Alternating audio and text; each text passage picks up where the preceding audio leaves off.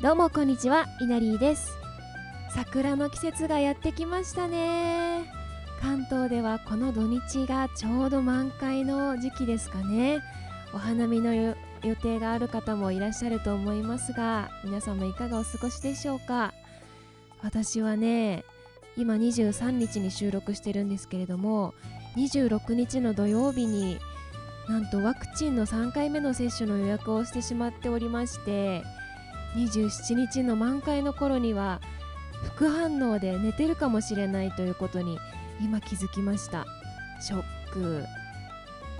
ねえ張ってでもお花見したいと思いますが。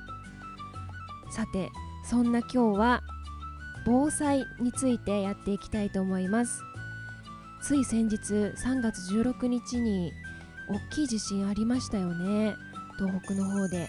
で関東でもかなり揺れたと思うんですけれどもそんなこともあってちょっと本当に待ったなしで防災について考えなければいけないなということで今日は防災についてミサとお話ししていきたいと思います。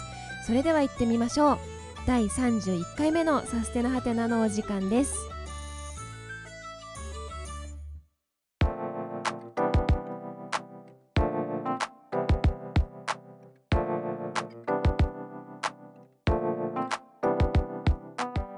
はいそれでは今日は防災について話していきたいと思います。ミサよろしくお願いします。お願いします。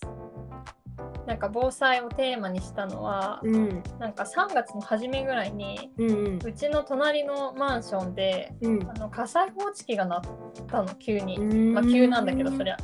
であの結局それはなんか誤作動押し間違いかなんかの誤作動で、うんまあ、何もなかなく済んだんだけど、えなんか何持って逃げたらいいんだろうみたいなうん。感じですごくわたわたして、うん。でまあ結局誤作動ってすぐ分かったし、うんうん。何もなかったからよかったんだけど、まあ急になんかあった時のために何を持って逃げなきゃいけないのかとか、うんうん。なんかどうすればいいのかとか考えておいた方がいいよねって思ってて、うんうんうんうん。それでもう3月入った頃からそしたらもう防災をテーマにさせてなはてなやろうって結構考えてたんだよね。3月入ってからそうだよね、うんうん。実際に放置機なるとさそう。なんか怖いよね。怖いうし、ん、リアルに考えるよねそう。何を持っていこそううそうそうそう。でなんかもしさそその時に火とかが見えてたらもうさ、うん。もっとこう焦るどうしようってそうなるし、うん。もうあの音をなんかこう怖いって思う、うんうんうん。なんか本能的に怖いと思うから、うんうんうんなん。かか何も何もできないみたいに、うん、な感じでへえ。これは見直さねばって思った、3月初めうん、だったんだよね。そんなさなかにそうそんなさなかにあれ3月16日？日に東北の方でね大きな地震がうん、またあってっていう、うんねびっくりした。なんかで結局その火災報知器聞いて、うん。なんかしなきゃと思ってたしラジオもしようあの放送しようって思ったけど、結局なんか何何もその危機意識だけ持って、うんうんうん、何もしなくて地震起きたからそうだよね。今度の週末にやろうとかそうそうそうそ思ってたらね、う。そうそうそう。別になんか待ってくれるわけじゃないうんからね、ほん。となんかこの次の瞬間にもあるかもしれないし、ね。っていうのはすごいうん。考え考えさせられたっていうか。うんうん。ね本当にあの16日は、まあ、私たちは関東ですけど、うん。ね、なんか福島に友達いるんだけど、うんうんうん。なんか連絡したらすぐなんか電子レンジが落ちてきたりとか、ねえ。あと襖が外れたって言ってた。へーなんか倒れギリギリ倒れなかったけど、もう倒れてた寝てた時にところに覆いかぶさってたと思っていやーと思って。夜だったしね。ねなんでああいう本当なんかタイミング悪いよね地震って。あそうわかる。なんかうん。もう、ね、寝ようとしてる時とかさ、うんうんうんなんかねなんでって思うよね。いつ余震が来る。かわかんないしね。津波とかもね見えないうん。ポイントにそうだ1メーね。トルとか言われてもさ、うんうんに逃げるにねうん。うんどうしたらいいのかうん。ってなっちゃうよね。ね16日は関東でもうん、に逃げようかっっていうところまで、わかるわかる。うちもドアあのうん、玄関のドア開けた。そうそうド玄関のドア開けたねなんか習ったよね小学校でさ、うん習った。とりあえず玄関のドアうん、ドア開ける。で火事の時はなんか閉めるんだよね。カーテン開けてうん。窓を開けるんだっけ？そうなの？なんかねなんか酸素を取り込まない方がいいんだよね。あそっかそっか。じゃあ窓閉めんのかな、うん。ちょっとちゃんと調べよう。ねそうだね。火事の時も。うん、火事の時はドアは確か閉めてた気がする、あそうなんだで姿勢を低くして、ね、あそして低くして口を押さえて、うんうんまあちょっと今日は地震をテーマにそうだねうん、うん、やっていこうと思います。何年か前に北海道で地震があった時にうん。札幌でその地震を体体験というかうん被災というのかな、まあ、した私たちのね大学の時の友達のうん。はるちゃんに、うん。まあ、ちょっと聞き取り調査をしてはい。何が本当に必要なのかっていうのを、うんやっと洗い出せたっていう。そうなんです。この間の16日の経験も踏まえ、それからその春の経験も踏まえ、取り急ぎ何を用意したらいいのか、今すぐにでも用意した方がいいものを今日はお伝えできればと思いうんうん。ます。、春がその北海道で地震あった時に、ツイッターでうん。なんかもうほんとこれだけは用意しておいてみたいな。うんうんうん乾電池は絶対やった方がいいみたいな、うんうんうん。水はすぐに割り比較的すぐにその給水車うん。が来るからねみたいなツイートを見てその時も、あ揃えなきゃと思ってうん。多分私そのタイミングで防災バッグをね買った気がするんだよね。あ。うんでもあるだけで偉いよ。でもなんかやっぱそういうタイミングそれもさなんかうん。同じ大学時代を過ごした友達うんがみたいなそのぐらいの距離だったから、ね。自分事として捉えられたけど、うんうんそうじゃなければね用意する機会なかったかもうん。うんなーって。うん、えでも本当にこの間の地震は怖くて、うん、でも何も私は用意してなかったから、本当に用意しなきゃまずいなってうん思ったね。だからそういう人でも何を用意すればいいのかっていうのがこのラジオを通してね。うん、そうなんかこの間その16日に思ったのは、うん。なんかいろいろ持ってあれもこれも持って、うん。もうリュックパンパンで重いものを持って逃げるっていうのもうん。どうなんだろうって思ったから、うん。本当に必要な厳選されたものだけを。知りたいなっていうのがあって、うんうん。じゃあ早速その私たちの友達の春に教えてもらったうん。これだけは必須少なくとも持っといた方がいいよというアイテムを5つご紹介します。まず1つ目はラジオ。ラジオ。ラジオです。春別に普段ラジオとかね聞いてないね。多聞いてない分私たちのラジオも聞いてんのかなとか言って そんな感じだよね。うん、だけどやっぱりそういう災害時には情報うん。給水所がここにありますよとか、うん電気がいつ回復しますよとか、そういう情報を得るのにラジオが欠かされなかったとね。言ってましたね。うんしかも私とかはさ、あの携帯で聞けばみたいな気持ちがちょっとあったりとかそれこそこの前の地震の時私携帯の充電がもうほぼなくなりそうで、うん、わかる。やばいとたんだった。だけど満タンだったらいいかなと思って「えうん携帯は? 」みたいな話をしたらもう携帯は基本的にはその安否確認とか人との連絡に使うものだから、充電をそこにあんまそうそう取ってくとか、あとはそのラジオでなんか充電器がさせるラジオ発電機にもなるラジオとか、そういうのがあるっていう風に聞いから勉強になって。携帯のラジオじゃなくて普通のじ、電池のラジオとかうん。充電式のラジオとかを1個持っといた方がいいうん。ということですね。うん。はい。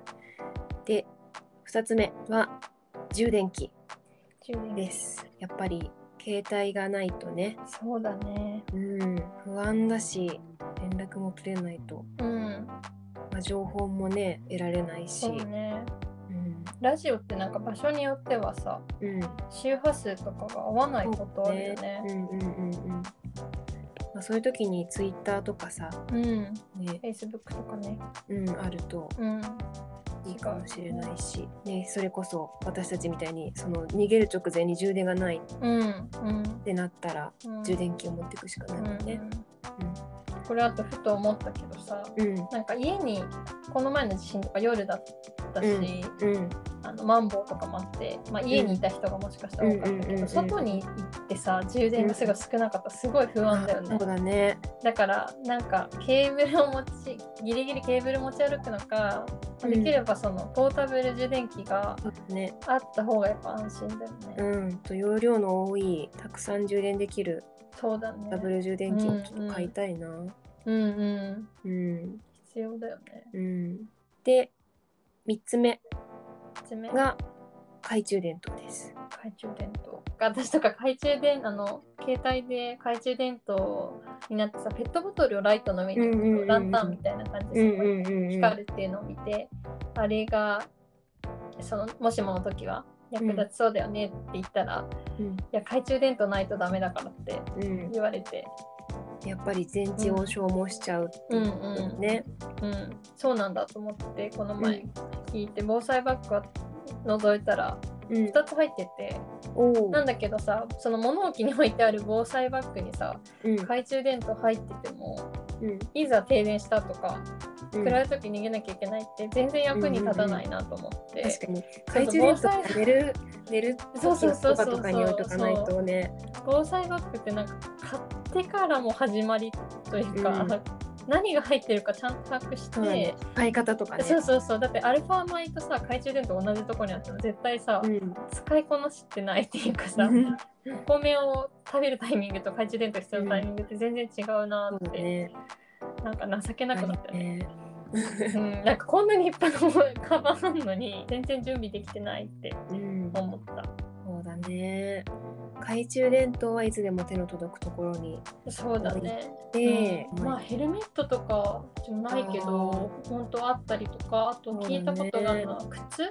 うん。あのなんかこう物が倒れてきたりとかして、そのじゃあベッドルームから出なきゃいけない時は靴とかが枕あのベッドの下とかうんうんうん枕元にあるといいって聞いたことある。靴ね。うんえスリッパじゃダメかな？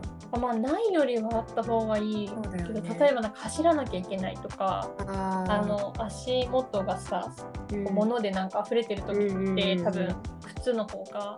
安心して歩けるのか、だからいいらな履かなくなった靴とかさ置き換えておけるとなんかベストだよね、そうだね。それはベストだね。なんかそれ会社に置いといた方がいいって言ってた人もいた。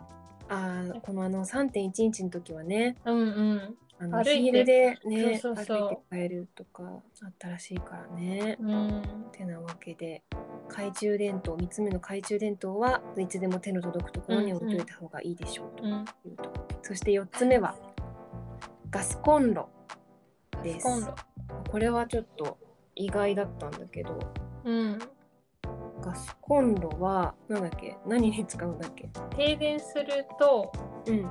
基本的にお湯ってあの湯沸かし器って電気とかを使って沸かすから、うん。じゃあペ2リットルのペットボトルの水はあるけどうん。水が出なくて電気もつかないって時には、うん。うん。そのガスコンロで水をお湯にして、うん、例えば髪の毛洗うとかあったかいのでやったりとか、うんうんうん。お湯を作るうんうんうん。ためとか、そうだね。温かいものを調理するっていう時に必要うんうんうんだね。そうだね。なあったかいとは限らないからね、外が。そうそうそうね。普段お鍋とかやる時の簡易ガスコンロみたいなそうだね。やつを、うん、もうお鍋とかやる時以外は防災バッグの中にしまっておくそうだみたね。いなこと。確かに防災バッグの中からうん。出すっていうのはそうそうそう。普段かもねね。ううんん。そして最後5つ目が現金。電気。そして小銭の方がいいと。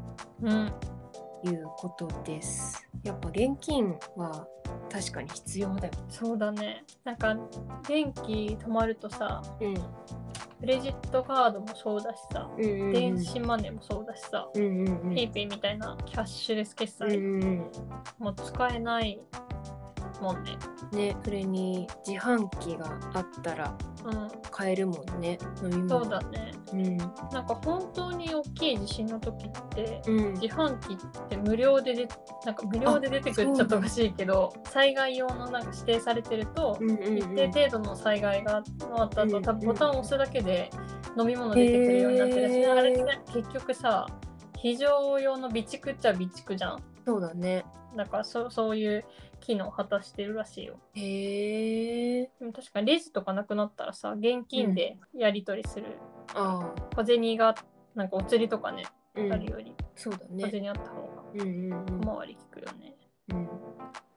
なんかあと小銭で窓が割れるとかいう情報も、うーん、ねそっか。なんかあった時にうん、逃げるとき逃げられる。うんう。うんん、ということで、えー5つラジオ充電器懐中電灯ガスコンロ現金うんという5つは今すぐにでも用意した方がいいとね。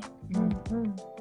いうグッズでございますので皆さん明日と言わずに、ね。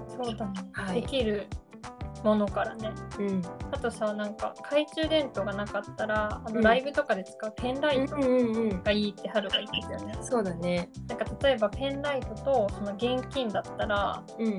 今すぐにでも用意、できるから。それをなんかちょっとした袋に入れとくだけで。そうだね。違うよね。うん違うね。なんかバッグをさ、一つやっぱ作るだけでうん。違う気がするわ、うん今話しながら思ったけど。うん本当寝てる時に大地震が起きてうん、やばいってなって焦る気持ちが少し落ち着くもんね。そうだバッグ持って。けばいいねそうだね。なんかなんか自分がさ、ちょっときお気に入りのうん袋みたいなの見つけて、うんうそれにこう少しずつさ、んうんあの入れておくといいよね。うんそうだねう。んであまり重くならない程度に。うんうん。うんあとあれだねあの自分の常備薬とかね。あそうだね。うんあと春が言ってたのはメガネ。うんそうだねメガネ必要だうんね。古いメガネ入れてるって言ってのすごい賢いなって思った。うんうんうんうん目見えないとねね危ないもんね。しかもこん水がさ限られてる時でかうんコンタクトとかさ、そうだ現ね。実的じゃないしうね。んメガネは必要だね。うん。あと歯ブラシって言ってたね。うん、ね歯ブラシとかシャンプーとか化粧水とか言ってたけど余裕があればそういうのも持っていくと。快適にうん。避難所とかでも過ごせるかもしれないね。ちょっと本当にねまたいつ起きるかわかんないですから。ねえ。いろんなななんかシシミュレーションをちょっとしておくだけでもうん。違うよね。うん。聞いたことあるのはその、うん。普段自分がこう歩く道とかの、うんうん。こうあ危なさそうな場所とかあとなんか座れそうな場所とか、うんうん。チェックを少しでもしておくとうんうんいいって聞いたことある。そうだね。いつ起きても大丈夫なように備えておけばね本番、ね本番というかいつ何が起きてうんもうんちょっとは冷静にねうん対応できるかなっていう。地震明けたらドア開けるみたいなさ、うんうん染みついてる習ね慣を一つでもこう増やせるとうんいいよね。うん、そうだね。地震が起きたらまずまずはなドアを開ける。そうだね。まずドアを開けて。る、うん、懐中電灯を持ちながら、あそうだね。懐中電灯を持ちながら。まず懐中電灯を持ってドアを開けて、で、そういう意味では、うん家の中でこう落ち倒れてきそうなものとか、うんうんうんうん。落ちてきそうなものを把握して。なんかそれにね当たったりしたら当た,、うん。当たりながらドア開けたらなんか元も子もないかね。うんうんで安全の机の下とかに避難、うんでうん。揺れが収まったら防災バッグを持ってそうだね。だから防災バッグもそのなんていうのあんまり戸棚の、あ確かに。上と、うんうん、奥とかね。うん、入れの奥とかに入れとくと出せないから、うん、ある程度物がごちゃごちゃになっても取り出せるようなとそうだね。なんか玄関の近くに置いておくとあそうだね、うんうん。いいかもしれない、うんうんうん、そういうのを頭の中でシミュレーションしながら。だね。うん、うん、というわけで今日は防災についてお話ししてきました。皆さん本当に自分の身は自分で守るというところ、うん。うん、徹底5して。つもう一回おさらいする、そうだね。5つ。うん。5つ1つ目がラジオ。2つ目ラジオ充電器。3つ目懐中電灯。4つ目ガスコンロ。5つ目現金。うん。過去小銭ということで。少なくともそれを用意してうん。いただきたいですね、今から、うん。うんそうだね。う、ん。本当にないことを祈りますが、うん。あった時にはみんなちょっとちゃん万全の体制で冷静にね対応しましょう。んうん。そうだね。う、うん。それでは、えーまた再来週。ありがとうございました。あありがとうございました。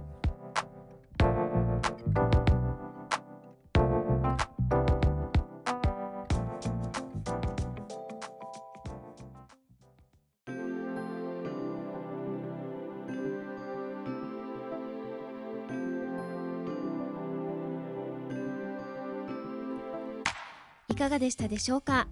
今回は北海道に住む私たちの友達の春の体験を主に参考にしながら必要最低限の災害への備えをお伝えしました。とはいえ住んでいる環境や自分の体質などによっても備える内容は変わってくるかとも思います。例えばペットを飼っている人はどうしたらいいのかなど一人一人が自分や家族に合わせて実際のシーンを想像して考えることが大事だと感じました。さて今回の防災についてのお話ですがサステナハテナで取り上げたからにはどんな風にサステナビリティに関連しているのかというところもお話ししたいと思います。SDGs の目標には17の目標とそれに紐づく169のターゲットが設定されています。その中でも今回の防災の話は11番目の目標である住み続けられるまちづくりをに関連しています。その目標の中には2030年までに貧困層及び脆弱な立場にある人々の保護に焦点を当てながら水関連災害などの災害による死者や被害者数を大幅に削減しましょう。や災害に対する強靭さレジリエンスを目指す総合的政策及び計画を導入実施した都市を及び人間居住地の件数を大幅に増加させましょうといった具体的なターゲットが設定されています。これは主に政府が行うまちづくりや被害を最小限にする仕組みづくりを指しますが全てを政府や行政に頼っていても設備が整うまでに被害が起こ起こってしまう可能性もありますし災害時にはすぐに助けてもらえない可能性もあります。災害に強い家や町にしていくことにみんなが協力しつつさらに一人一人がいざという時の対応を考えることが両立して初めて災害に強い地域になるのだと思います。次回はそんな町づくりにも関連する住宅のことをチョコレートの回で登場してくれたあっこちゃんとお話ししたいと思います。お楽しみに。それでは今日も聞いていただきありがとうございます。また再来週お会いしましょう。バイバーイ。